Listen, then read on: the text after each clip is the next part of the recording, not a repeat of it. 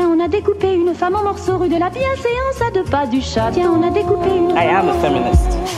Je vous obsède avec une Je ne constance suis pas qui appelle quand même je me suis pas l'admiration. d'une façon conforme à ce qu'on attend d'une jeune fille d'abord et d'une femme ensuite. I'm sorry that I didn't become the world's first black classic pianist. Je crois qu'une femme qui existe dans son temps, à l'intérieur de son temps, n'a pas d'époque, elle marque son époque. Welcome to La Poudre, an intimate, in depth conversation with inspiring women. They are artists or activists. They are creative. They're powerful. How did they become women? What books did they read? What fights did they fight? What do they scream? What do they dream? I am Lauren Bastide, and today my guest is Sophie Fontanel. Je pense que je suis very I think I'm really. It's not androgynous. I'm in the middle of something we don't talk about. And I'm sure it concerns a lot of people.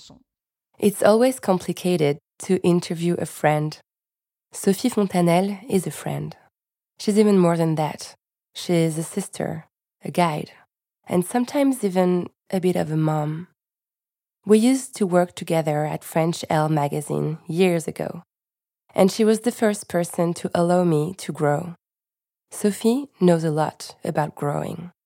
That is pretty much all she talks and writes about. One of her books, Grandir, which means growing in English, is the most beautiful text ever written about aging when you're a woman and about love between a mother and her daughter. In her last book, Une apparition, an appearance in English, she tells us about how she conquered the right to let her hair grow gray. Sophie is hilarious. The hundred thousands who follow her on Instagram know that. But if you're only familiar with her Clooney side, our conversation might surprise you. Sophie Fontanel is so much more than that. And I want to thank her from the bottom of my heart for trusting La Poudre with some of her most secret truths. With Sophie Fontanel, we talked about death, humor, and new porn. Sophie Fontanel. Sophie Fontanel, in real life, I tend to call you my Sophie. So, I'm not going to address to you too formally in this podcast because it would be obvious that we're faking it. My Sophie, to prepare this, I read over tons of articles about you. I read over your books, I read over your interviews. It was weird because I never missed any of your posts. We've known each other for 10 years and I know a lot about your soul. However, there are parts of you that remain hidden. I have the feeling that you, of most people, know how to play with lights and shadows. You show a lot, but only what you want to. You keep control of what people see and know about you. Is it some form of writer's wisdom you've achieved? Ben, je suis Well, nobody ever talks to me like that because nobody ever knows me like you do. Donc, euh. So, yeah. Euh, je. J'ai beaucoup I tried to euh, figure out what these things are that I hide choses que je cachais, puisque uh, je fais comme because I act as if I show everything, but well, I don't show je me demandais everything. qu'est-ce que c'était la So I asked myself what was completely hidden. Je pense que pendant I think for a long quelque chose que j'avais time, what was completely hidden is that. I felt I did not deserve to euh, exist. je le cachais So I hid it behind humor, as people with euh, humor often do. euh, And I also went to dans- dans ma therapy at one point in my life, and à la psy que moi, je and I told a psychiatrist ce qui est that. I was never desperate, which is true. I'm never desperate. But at the time, I had a scooter, and I told her that from time to time, I tell myself that if I geared the handlebar of the scooter towards a wall, well, that would be okay. So I'm not desperate, but there is something hidden beneath that. It's it's like it hangs by a thread. I'm not afraid of death. I did not cry when people I love died. I dreamt, uh, quite a coincidence, I dreamt last night that I couldn't stop sobbing about the death of my mother À propos de la and that my crying came as a surprise. étonnée It does not mean that I do not feel. It's as if, since I've had the feeling of not existing for so long, who really dies if you don't exist? Sophie, you grew up in Paris near the metro station Muette, which means mute. That's ironic because you love to talk. I broke the spell. What was it like growing up in that very posh neighborhood? My family was upgraded, like people who miraculously uh, get upgraded on a flight. My father was a salesman, and my mother was a housewife. Mother, rather educated. Father, not terrible on the instruction level. And we end up in super posh 16th in Paris. Colleagues of my father tell him about someone who knows someone who has an apartment there. My mother embraces the cause of this posh area. She starts to talk like that. She's like that. And my father was a traveling salesman. He sold teddy bears, Zorro outfits, things like that. So, in the beginning, strong sense of shame. That's what I feel from the area. Huge shame when my father comes back from tour. Some pride because he sold great stuff, but shame too because he was not a great lawyer or a cardiologist or not a banker. And that subject came up a lot. So much so that at school, when I was asked what my father did, I heard my father say he was a prisoner during the war. So I found a great thing. I said, My father is in jail, which seemed to be super classy. Well, my parents and I were summoned, and I had to say he was a sales representative. Which was way less chic than being in jail, indeed. No, but such memories. It's all very lucky. It gives you faith in the idea of a social ladder. I mean, in just over two hours, my mum had turned bourgeois, going from a poet father to a bourgeois life. It's crazy. Um, I also saw very young how vexing um, the social status could be. I learned very young that you should not offend people about their social rank. You can almost tell people that they're ugly, but you can't tell them that they're poor. I mean, for example, I had a girlfriend one day. Uh, we see a man in the street, and she says to me, uh, Look at that hick, so common, so tacky. I can't remember her exact words, but he really had the typical look of a salesman. And my father was a salesman. These are crazy wounds. It gave birth to, to a desire for elegance. I ended up being even more bourgeois than my mother. I beat her at it. What kind of mother was your mother during your childhood?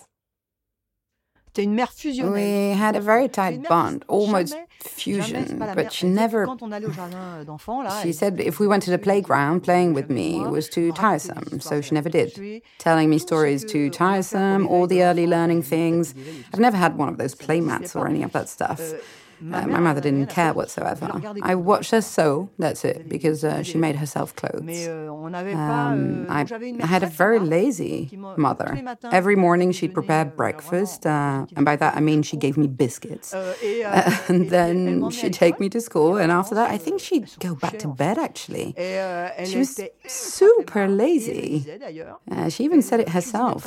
She cooked very well, but she hated cooking. Uh, she said uh, all we need is a slice of ham and a tomato. And if she really made an effort, we'd get fries and steaks. But she could really cook well. She was just too lazy. She had such a strong bond with me. Like we couldn't. We were so connected. Yeah, fusion. I was a part of her. As a teenager, it was hard to separate myself from that body. You talk about fusion, and yet you're describing a sort of distance. I kind of hear a paradox in your description of your daily life with her as a child. I don't know where that distance comes from. Mm, maybe a key is that my parents had very little physical contact with me. It was euh, huge if my dad ever touched me. Um, but it's not because he didn't want to, that was just the way it was. We euh, did not touch each other. So my brother and I still to this day can't kiss. Or if we kiss, we get close and we go, we pretend to shake as if it would be crazy to kiss, uh, as if it was forbidden. my mother, from time to time, touched the skin of my arm and said it was soft, or she would give me an occasional cuddle, but rarely. I was so aware of my mother's disgust for bodies that euh, it kind of caused me to feel a real distance with life, actually. You often talk about your Armenian roots, specifically in one of your books, La Vocation, The Vocation, you published in 2016. Your grandparents were forced into exile out of Armenia in 1912, escaping a genocide. Let's remember that 1,200,000 Armenians who were living in the current territory of Turkey were killed in this tragedy. Does it change a childhood to have this kind of family history? Certainement, puisque je suis. Mon père est français. Certainly. Uh, my father was French and my mother Armenian. She became French by getting married. Well, I say she was Armenian, but Armenians didn't have a state. They euh, carried what was then called the Nansen passport. And in fact, the Armenian part has swallowed my whole identity. euh, I'm proud to be French, really. I feel French but we only spoke about the Armenians. Today I have cousins who have suddenly resurfaced, but I don't see my French family at all anymore. It's as if it doesn't exist, not because I do not like them, but the whole Armenian side took over completely.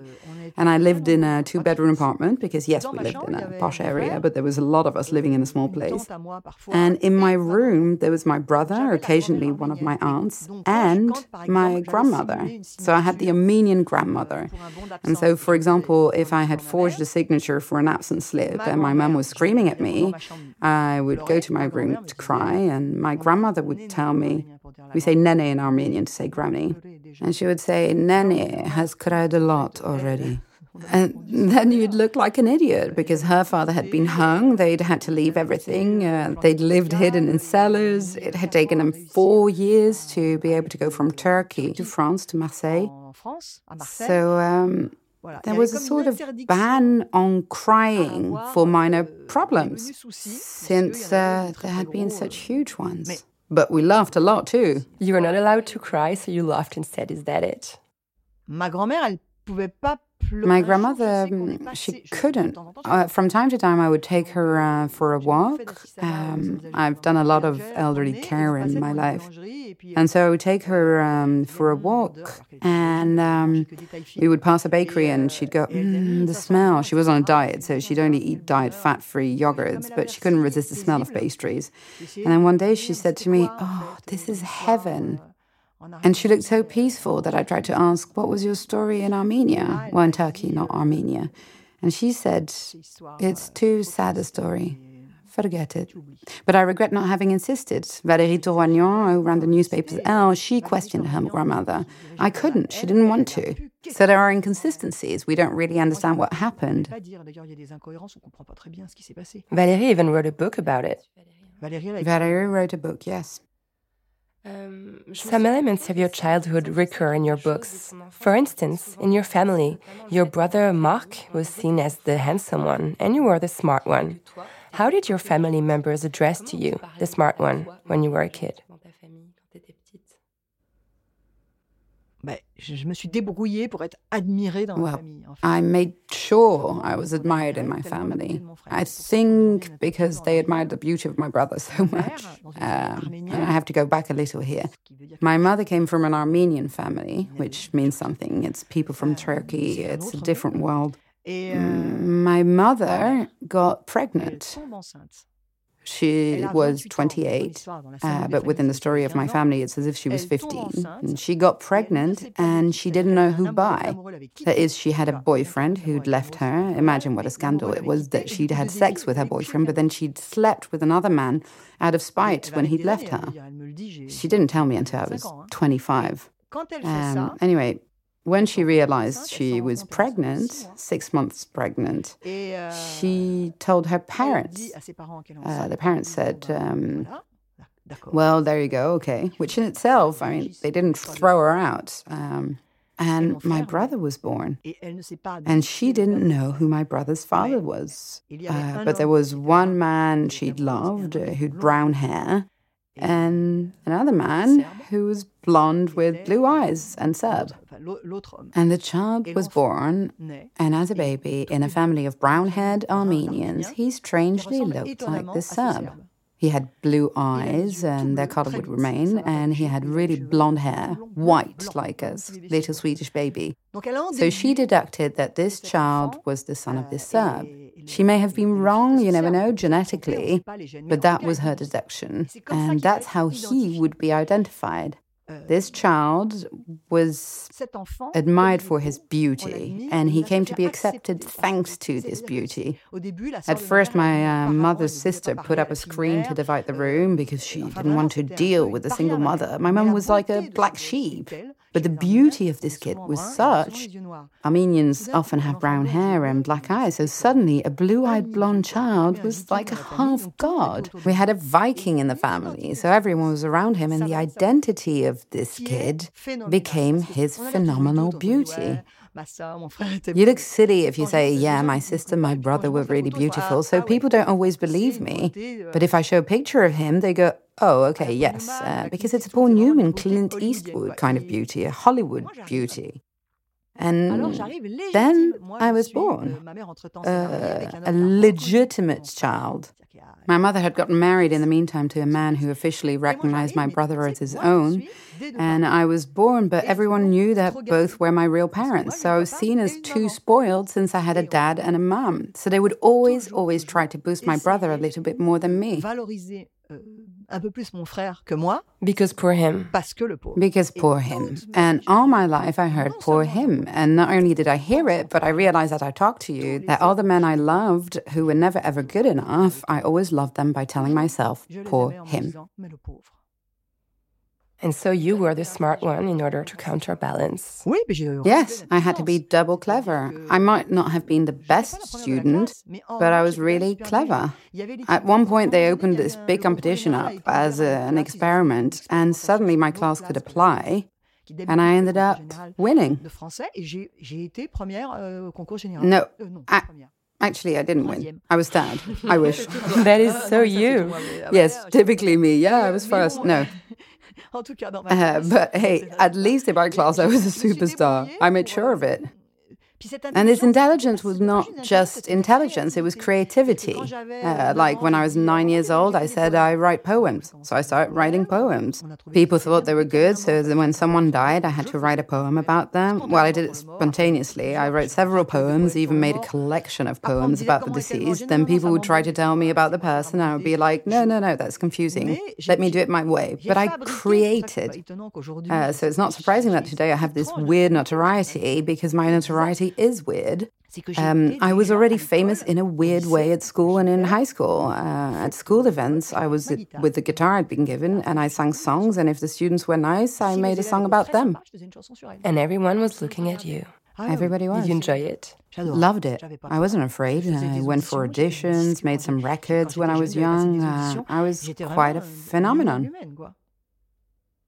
Mais c'est marrant parce que tu parles beaucoup de cette, euh, cette faculté. You easily talk about your ability to write, to play with words, about your humor as a kid. Euh, Yet, there is a part of The Art of Sleeping Alone where you find yourself as a teenager euh, in a hotel room with a stranger that forces you into having sexual intercourse with him. You write about it in a very simple, humble way. You had brains, but you also had a very womanly body at a very young age. Euh, une allure de femme, un corps de femme très jeune, ado.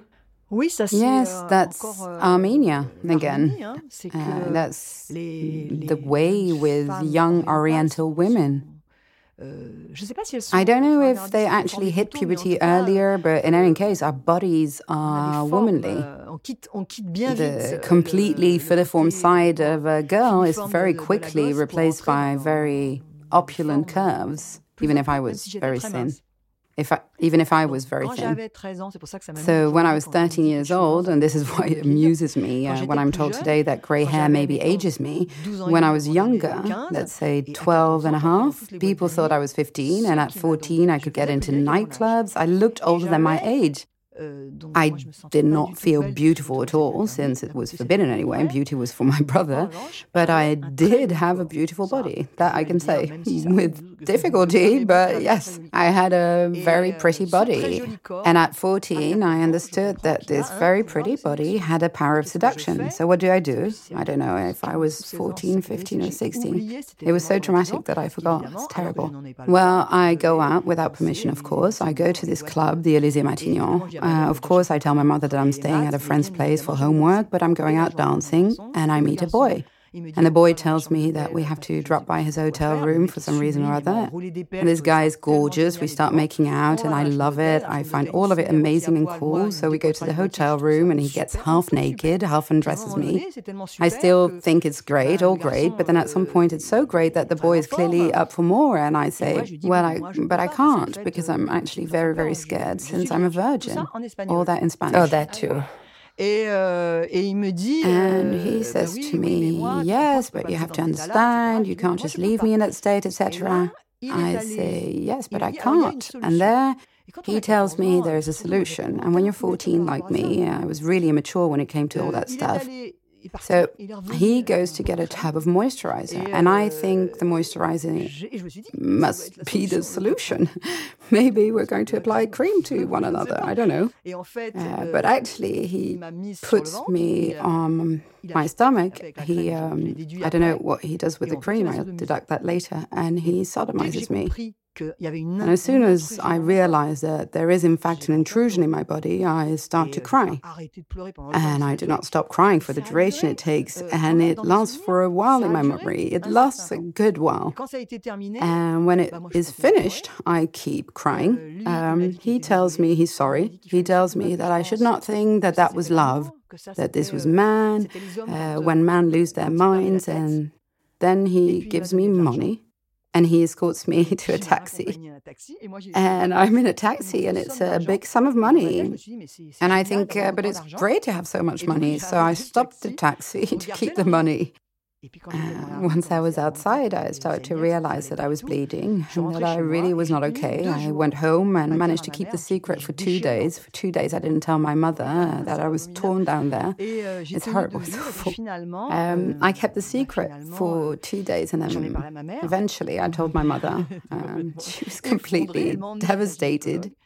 She took me to a gynecologist who listened to me and who told me, uh, I'm not going to examine you because I know what happened. And uh, he did know. He, so he said, uh, Here's what to do, and that's what we're going to do. And he told me, You came across an asshole. You were raped. No one told you.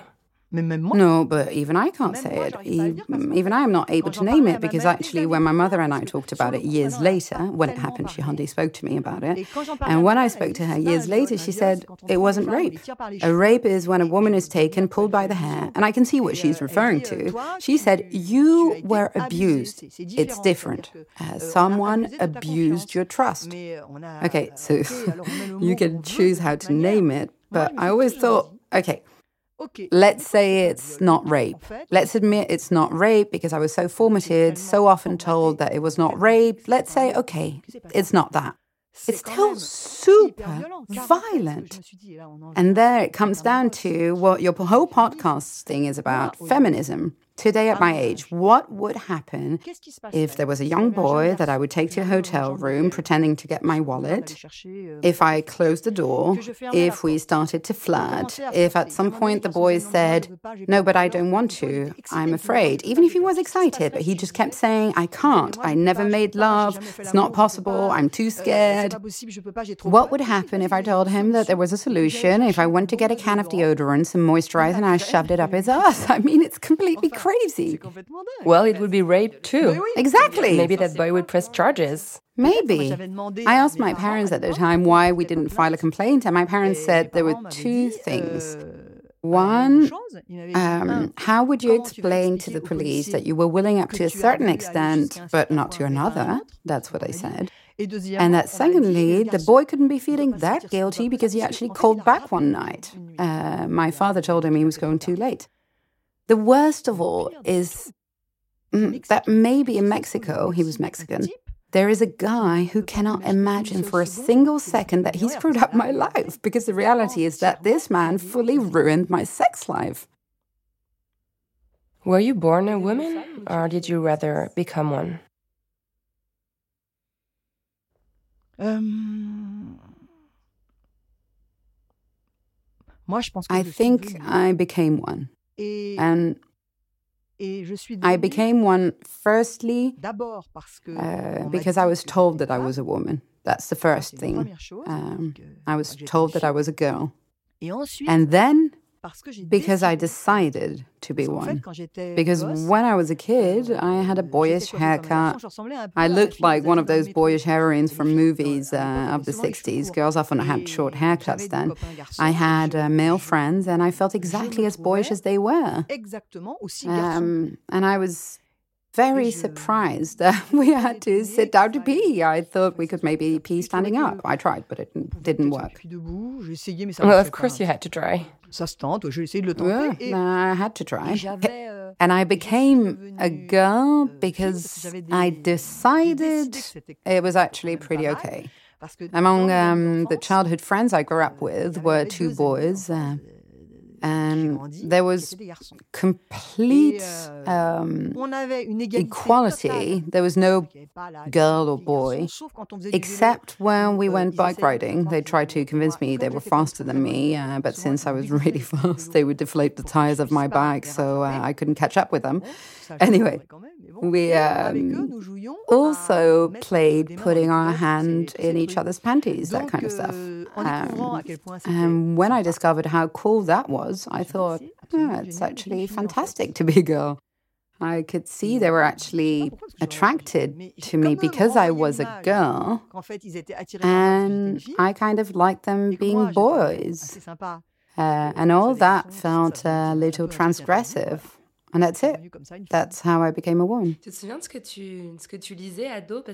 Do you remember what you used to read when you were a teenager, when you were a 16 year old? My mother um, used to read poems out loud, uh, some of which I still know by heart, actually. So she'd read first um, verses, Molière, very often Prévert, uh, Musset. And uh, so I started to write poems. From poetry, uh, I went to song, and at about nine and a half, I, I said I want a guitar. I wanted a piano, but it was too expensive, so I was given a guitar. Plus, the apartment wasn't big enough. Yes, uh, I had a pretty rich grandmother that we went to see, and she had been an operetta singer, and so she made me sing to decide if she'd buy me a piano. She said that she did not like it, so she would buy me a guitar. Which is good enough already. Yeah, I wrote songs on the guitar uh, since it was before this sexual assault. I told stories. I um, had a song that went, Doctor, find me a problem, doctor, find a mistake. There are too many people who love me. My mother loved this song because it meant she had been so successful in her education that I had no problem. And then, um, as soon as that thing happened, uh, which was a little traumatic, to say the least, I wrote songs that say who I am today. There was uh, one that went, I protect myself with laughter, noise, and lies. I'm so scared of annihilating myself when a man lays me down. The atmosphere was given.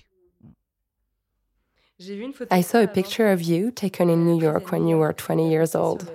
You had very short hair, and your hair was still brown. Commenting on that picture, you say, I wanted to look like Elvis Presley and Audrey Hepburn. Yet again, it's an interesting way to play with gender.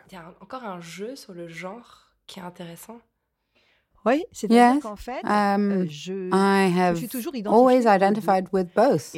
And for example, when I saw James Bond, just like many other women, uh, I identified with James Bond. Now a little more with the girl, but then with James Bond. When I read uh, The Famous Five, I was a boy, Claude, I think. Um, because the boys had the strength and freedom. I like that. And I remember um, when video games started, Lara Croft and all that, I'd gone to see a video game company and I told them a video game needs to be created with a female heroine who can vanquish by discussion, by arguments, who manages to overcome everything, who flirts with men. And they said, no, no, to be a superhero, um, she would have to have something of the strength of a man. So, where is the strength of a woman? I personally found a lot of it through Elvis Presley somehow. And in fact, I always thought that if I met Elvis Presley, he would completely fall for me. Big, big mistake. I thought he'd fall in love with me because he would know that he'd met his equal. Already a huge megalomania delusion. Uh, but uh, this kind of thinking is exactly what explains my complete failure at uh, seduction. When I meet a man, I never ever pretend to be this little fragile thing that uh, needs protecting. Even if I am, of course, also that little fragile little thing that needs protecting. But no one can tell. No. And when I try to be that, it's a disaster because uh, I suddenly allow myself to appear so, so fragile that it attracts sadist freaks. So uh, it doesn't work. I can't find the right balance. And then you became a journalist. You were 22 when the daily newspaper Au Matin de Paris hires you. I'm going to fast forward a little because I want to get to the women's magazine. First, you worked at Cosmopolitan. It was huge at that time. That was very funny. It was funny. We made funny titles like Caught in the Middle of Two Men, I am happy, but I'm bored, I left my man, but he doesn't know. And after that, Elle magazine. I got to say it's a special way to be a journalist, being a women's magazine journalist. The whole concept of women's magazine is weird when you think about it. Yes, I never saw myself as a journalist. Is that true? I was delighted. Uh, I was delighted because it gave me the press yeah, card. free museum. Yeah, for a free museum, but I never felt like a journalist. I did some investigations, uh, but I hated being asked to investigate. When I was recruited by this famous French weekly called L'Obs, The Observer, they tried to make me investigate, but they immediately figured out it wasn't for me. I like to observe, so even before joining The Observer, I wanted to create a female part to their magazines that would be called The Female Observer. Which makes sense. Yeah, uh, because that's how I feel. I look at things in a very special way because I live in a wobbly way. And because my life is wobbly, I can see very, very clearly in others. I see other angles. I'm never totally stable. Je suis jamais très stable. And you see many women. How much time did you spend there? 15 years at Elle? Oui, mais alors quand j'étais à Elle, parce qu'il y a une fille l'autre jour qui m'a mis un commentaire. Yes, Elle. Um, a girl the other day commented on my Instagram uh, feed that she felt I maybe had to redeem myself because she thought I'd given all these beauty injunctions to women, etc. Uh, but she's wrong. I never praise these beauty injunctions. I'm not going to reply to her that she's wrong. There's no point with people who hate you like that. But no, when I arrived at Elle magazine, uh, I invented this character for my column called Fonelle, a girl who didn't need a man or children, a free thinker. For example, same sex marriage. Obviously, I'm for it. If people want to get married, I don't see why we'd stop them. But there is a New York Times drawing I love with an old couple watching TV, and one of them says, homosexuals are going to get married, and the other one says, as if they hadn't suffered enough. I digress, I digress but I mean, I hate the norm. Um, I was in a women's magazine, but I was happy because I came there to show something other than the norm. C'est quand même un endroit où on,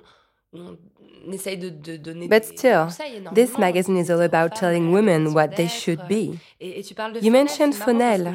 I really wanted to get there. Fonelle was kind of a doppelganger you created. She still appears on your Instagram feed from time to time as if you had trouble putting away from her. She was trendy, kinky, and fun, a tad obsessed by fashion too. Why did you came up with Fonelle in the first place? Elle servait à quoi en fait Fonelle elle venait, elle venait jouer quel rôle dans ta, dans ta vie Elle venait. Fonelle had something I usually hide in myself. Uh, she was kind of badass. Um, I always wonder where my softness is and my strengths are. Fonelle didn't ponder on that. Fonelle was only strength. I liked that it was only strength which is interesting. At some point, I um, met with some producer to write a movie from my from my Fonelle column.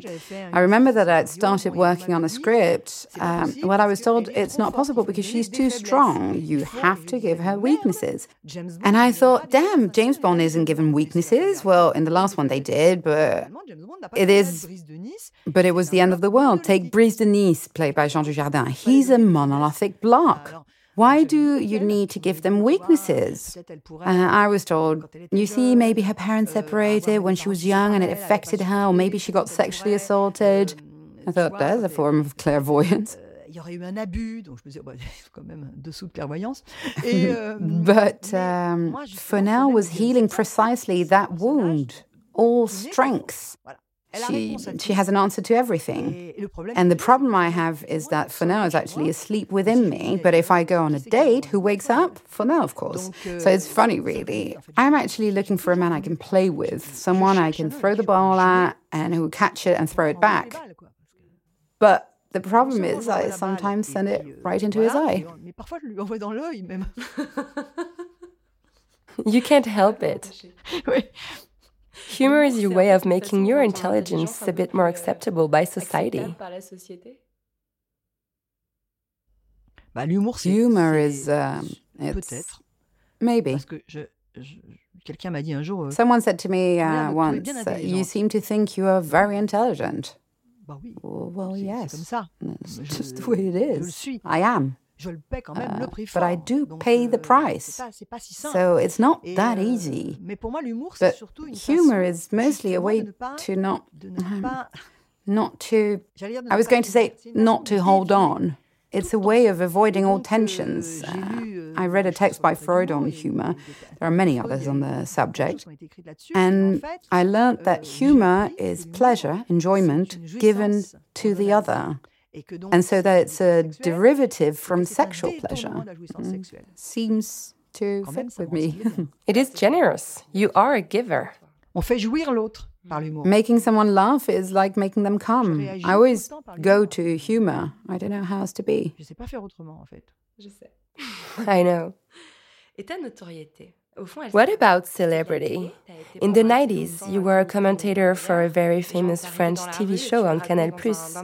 People stopped you on the street. You wrote a book about it. I personally read it before starting working at Canal+, too. And it's still happening. People stop you on the street because they know you from your Instagram. They tell you about their life, they relate to you, they identify to you, they want to be you, they love you. What role do these people have in your life? Is this some kind of family? Quelle fonction ils, jouent en fait ces gens dans, dans ta vie? Est-ce que c'est une espèce de, de famille? Est-ce que c'est euh... Non, c'est pas une famille. No, it's not a family. C'est pas une famille. It's not a family. It's just. J'ai. Euh... It's. J'ai. C'est mon it's lien. my link to the fait, world. Euh, c'est plus large qu'une famille. It's it's wider than a family, euh, and in a family there are also annoyances. Euh, um, arrive here que les gens too, I mean, sometimes people snap at you because, in fact, there is also a form of love involved. So sometimes um, someone will say something, I don't know, actually, I want your body, uh, or whatever. Once um, a woman wrote, and this happened a couple of times, uh, a woman wrote some really homophobic hints, like, uh, but admit it, uh, admit that you actually like pussies, that kind of thing. Um, all, all as a public comment on Instagram. Uh, one day she wrote, um, Hey, Big Dyke something like that. I can't remember which word she used, uh, but it was homophobic. And one day, I uh, threw it back at her, something I'd never do, and I don't know why I reacted that way. Not that I'm secretly gay deep down and that she'd hit a nerve. That's not it. I, I have always very strongly fought homophobic remarks. Not on my space. She's free to go and write whatever she wants on her own blog, not on mine. I love man.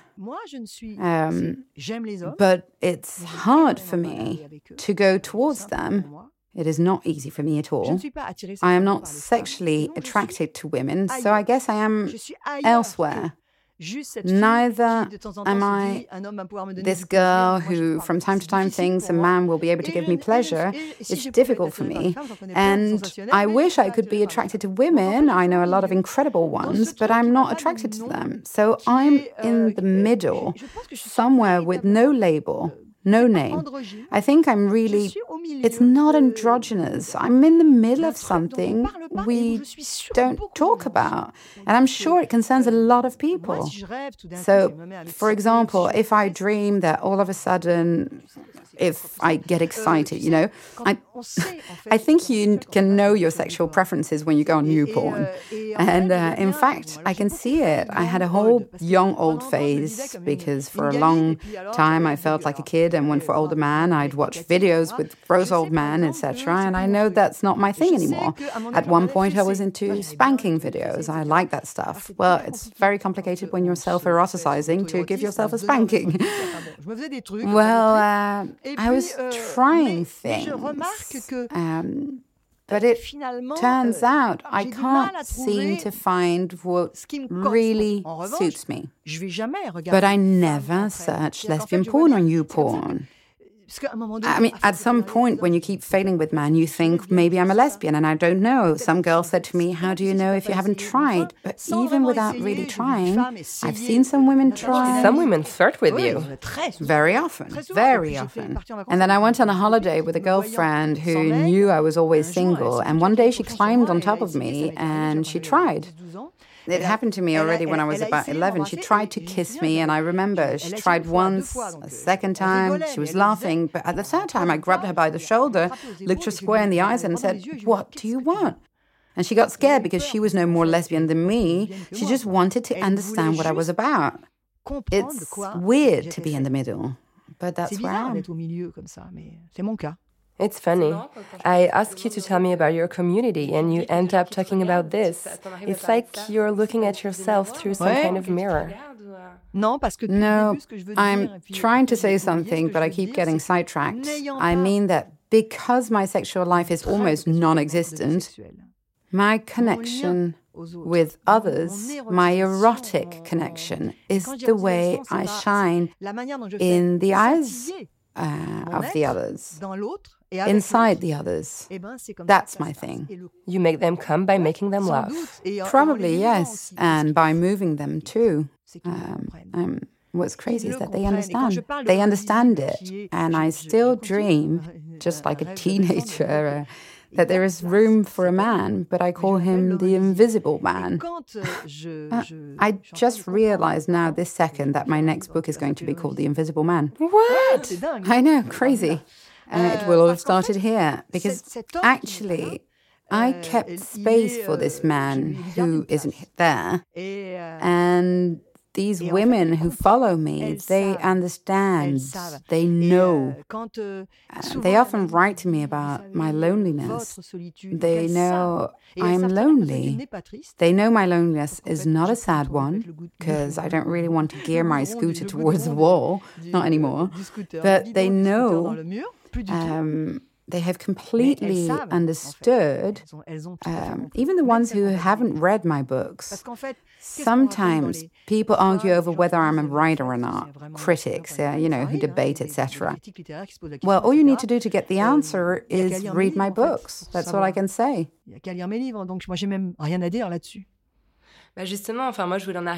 Well, precisely. I wanted us to get to The Art of Sleeping Alone, that memoir you wrote in 2011. It recounts 12 years of your life without having sex ever. That book was a huge success. You even had a story about it in the New York Times. The article described it as a searching investigation into the power of no. And that doesn't make you a feminist. No, but you know I am a feminist. The problem is that I'm also most of the time abstinent. I'm single. I am in my 50s. I'm an influencer. Um, I'm all sort of things. Um, and I hate to say it. I hate to say it because what matters is not what you say you are, but what you do, and never to be ashamed of it. So I don't need to say that I'm a feminist, although actually I just wrote this book about letting your hair go grey, and I get so many attacks. Sometimes I tell myself they're going to force me to openly talk about feminism. It's so exasperating. You'll take a banner soon. It's so uh, infuriating. I think there's such huge prejudice in our society, but anyone who knows me knows where I stand. I'm just not an activist, that's all. Now I would like us to talk about grandir, growing. Because growing to me is the most beautiful of your books, maybe the most beautiful of all of your writings. I'm feeling emotional. You got me on the verge of tears twice already. I'm sorry, this interview is very intense indeed. The book recounts the years you took care of your old and sick mother until she died. Mm-hmm. It was a time where we used to see each other a lot. I know what you went through. I would love you to read two pages from it. Is it okay? Oh, yeah. Where is it? Page 51. This and that? Yeah, this and that. Page 51. I have developed a peculiar sensitivity for the elderly. Is it an asset? Does it open me to supplemental values, this brand new magnifying glass that allows me to see the end? If my eye catches a jolty one in the streets, that's it. Nothing can divert my attention from it, neither the irresistible store display nor the celebrity that would materialize right before my eyes. I am like those parents who, knowing a child's fundamental needs, are astonished to see other children run between the tables of the bar, far from being asleep at two in the morning, edgy and pale. Like them, I think, what the hell is he doing here? He is not in his place. What is she doing here, this lady stole to her trolley who came by late to the market that is packing up already, clawing back to the discarded fruits and vegetables on the ground? She would bend until she breaks for a burst melon. What is she doing here, this microscopic passerby, overtaken at great speed by a scooter? She panics, pants on her stick, while the mother of the child, the one riding the scooter so busy, yells, Don't go so fast, you're going to fall. The mother doesn't even notice what her child threatens. What is she doing here? The one laying in front of me at the emergency room, ageless, blemished, rough. It is Iceland's soil. She didn't want to bother her family in Ferret, and she is waiting alone on the stretcher, her bag laid against her pubis, and she hands it out to the nursing staff that is taking care of her. Everything is in there. What is she doing here? My neighbor, whom I found on my way out one day at noon on the ground, turned over like a ladybird. An inappropriate yet heart-rending excess of politeness prevents her from admitting her arm makes her suffer. It is broken. What is she doing here, this other one, in the middle of the crossroad, blocking five road arteries? The bus stopped right in front of her in an inexplicable and doomed confrontation. What is she doing there, the overly made up antediluvian, at the Moroccan restaurant on Monsieur le Prince Street, always solitary, always the same, talking to an imaginary friend surrounded by customers who, in their whole lives, never ever saw that significant other when she can see him? Wow. It's really hard to read oneself. It's so good. Mm. But this endearment you have for old women, old women are really looked at, filmed, or written about. And you do that with such softness. You probably drew that from a moment of life many women experience but rarely talk about the moment when you have to take care of your parents. That's a job that often falls to women. This part of your life really was a turning point for you. Well, I had to forgive my mother. My mother is not guilty that I ended up uh, getting sodomized in a hotel room. She's not guilty of that. But her lack of communication and understanding, which comes from many things, uh, the fact I was never taken to see a shrink, the fact that it was as if nothing had happened, or much worse, that I had kind of asked for it. So, all of that, it made me. Ugh, when I was in front of my mother, she knew it. Um, but then one day my mother fell, and suddenly I had to forgive all in two hours because otherwise, this woman who was on the ground and who had to be taken to the emergency room would have refused to move. I had to tell her, Mum, I love you, and because I love you, I'm going to call an ambulance. But I thought, I'm crazy. What am I thinking? And I thought of Jean Marais, who told the story of how in a hotel room, Jean Cocteau once came to see him and said, You are so handsome. And he took him in his arms, and they were not lovers. And he said to him, I love you. Do you love me? And Jean Marais said, Yes, I love you too.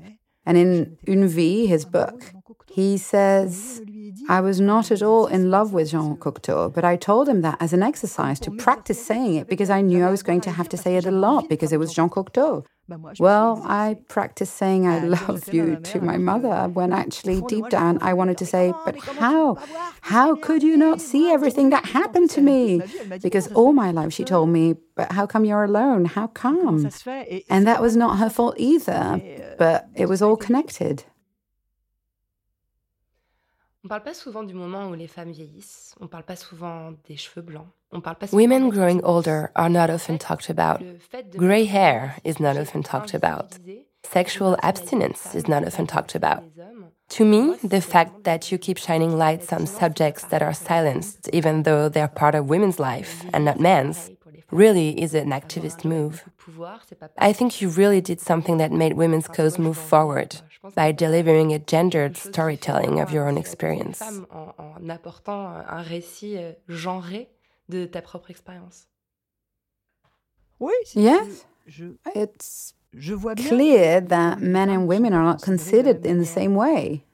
And, and I see how women accept to accept the difference is not a problem, but to be disregarded. Because why exactly do we think that George Clooney is hot and sexy with his grey hair? And when I write a book about my grey hair, I'm told it's not a subject for a book. Uh, it's on, on the bestsellers list, for God's sake. Clearly not a subject for book, hey? And then people tell me, no, no, sorry, but women look better without their grey hair. So in fact, there is an inequality. The woman is diminished. That's it, diminished. And there is an attempt to silence any woman who actually doesn't want to be diminished. But it's hard to achieve in my case, and some other women too, thank God. Okay, watch out. Um, I'm going to say something that is really not PC, but even deciding how old one is allowed to have sex, the legal age of consent, I find even that a problem. So I know that people are going to say, what, but you have to protect children, etc. But me, I had stories before what happened to me. I had stories when I was young, erotic stories. I had this eroticism. It depends on people and it depends on each person. At 11, I personally was already able to do a lot of things that was not penetration. Um, and in my head, wow, in my head, I was far from being an innocent young thing at the time. That's why my mother thought I'd ask for it. they say it starts at such age. In my opinion, it starts well before, then it stops quite fast. Um, and that's another subject. When it stops, let me tell you the story about Dr. René Frydman. He's an amazing guy. Um, that's He's a gynecologist who helps women get pregnant. Yes, a total hero. He said the other day on this radio show on France Culture, wonderful radio station, he said, Well, nothing can be done. From 36 years old, a woman's fertility decreases dramatically, which is true, especially when trying for a first child, hardly achievable without help. And he spoke of it as a terrible doom. But fuck! I told you that my mother had become pregnant at a young age. I thought that the problem for women was that they could get pregnant very easily. That seems to be the bigger problem. Before not being able to have children anymore, accidental pregnancy is the biggest potential problem, isn't it? So I hear that a woman could potentially be freed from the maternity when 36 years old. Obviously, some do want children, of course, but the other ones will be delivered of that and able to fuck with peace of mind. It seems absurd to me. It's actually good news. It is good news, and I don't get it. So that's the injunction for women. And what about men? René Frydman continues It isn't fair, but men can procreate until 90 years old. But who wants to see a 90 year old man procreate? And what's the other message here? And I say all this with all due respect because I truly appreciate René Frydman. He's saying that men over 50 who suffer from erectile dysfunction are not allowed to because they're supposed to get erections until they're 90. Believe me, girl, I haven't had many sexual experiences, but I know what erectile dysfunction is. I know it's not my fault, and I know it does happen. It happens earlier than you think. So you see, we're putting men in an injunction and women in another. We shorten women's lives to sum up, a woman has a right to live between 16 and 34. And then what? We put her down? I got a good story. A few days ago, Laurent Wauquiez, a conservative French politician, confessed he whitened his hair to be taken more seriously.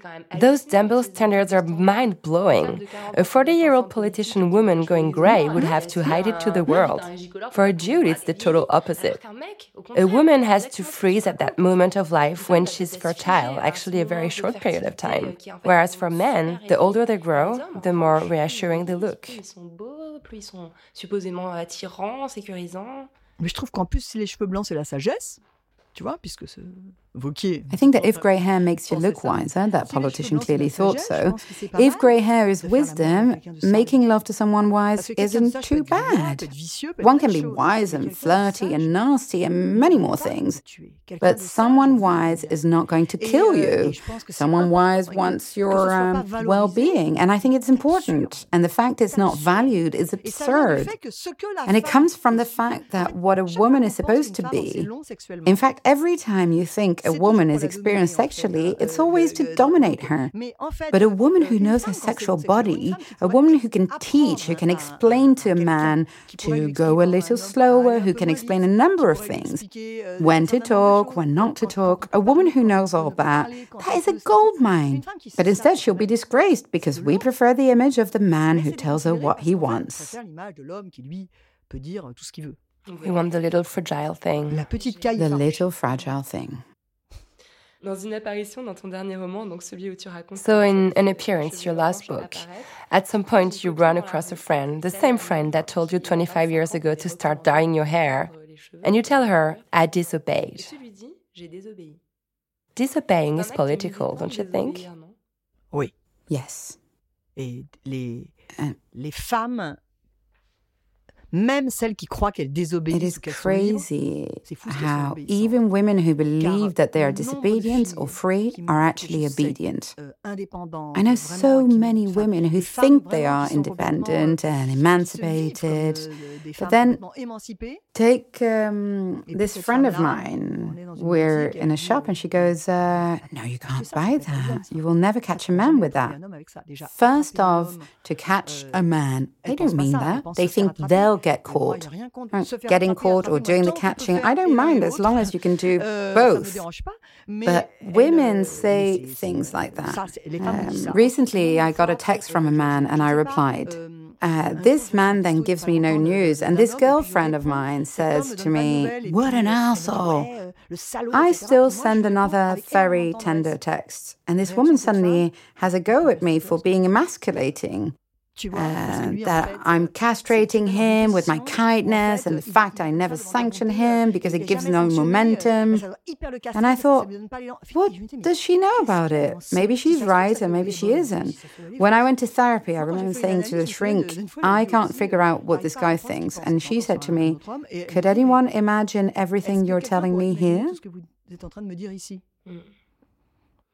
So here comes the ritual question of la poudre, but you already kind of answered it. How do you get along with your uterus?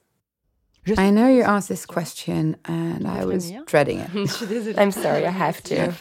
I was dreading it because um, I answered that question when I was young. I put a finger up there, and I pushed and pushed with a finger and felt a wall. What, in your uterus? Well, in my, I ended up in my uterine cervix. Oh my god, you're literally telling me that? Yeah. All right, okay. It was not just an image.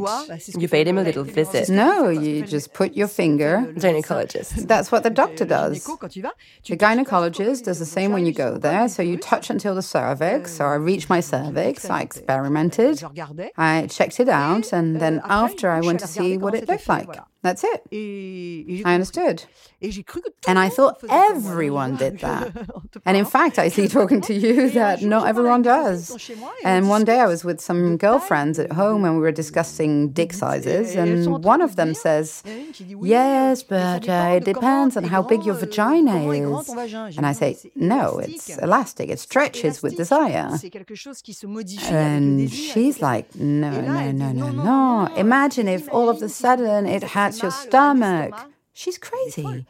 So I go, listen, girls. I mean, these are adult women. I say, girls, it's not a pipe. It's not the Mont Blanc tunnel. I mean, it's not a pipe that reaches the esophagus. At a certain point, there is no way forward. And all of them, oh no, well, I was making it up. I had a problem. Women don't know their bodies. My relationship with my uterus is that I at least paid it a visit once. That's great. Congratulations. Your room of one's own in Virginia Woolf sense. I know you have it. Does it feel good? Ouais. Yes. Well, I do have a room of my own. I have it so much, so totally that sometimes. You see, last year I fell in love and I thought, ah, I'm going to share my room. I imagined it would be fantastic. He was older than me, and I thought, he'll be here, he'll be in my bed. He's going to snore, I'm sure of it. He's going to bother me, but it's going to be great. My apartment doesn't have any doors, as you know, um, so it's all in one the office, the dining room, everything is in one space. So I thought, well, here I am. I'll share it. I can. I think I can. What do you read when the world gets too ugly? I don't even need to read. I need to hear from time to time. That's why I love the public broadcast radio so much. From time to time, there's this whole thing and someone who says, as Paul Éluard said, you are the great sun that makes me drunk when I am sure of me. And all of a sudden, you hear literature and poetry. You hear that. And then that's why I'm grateful you offered I read my text because all of a sudden you hear and, and you do not need a critic to tell you it's literature. You hear that it is, you see. And I just need a sentence. What does la poudre mean for you? It means the smell of violets. Mm. I don't wear much makeup, but I wear powder.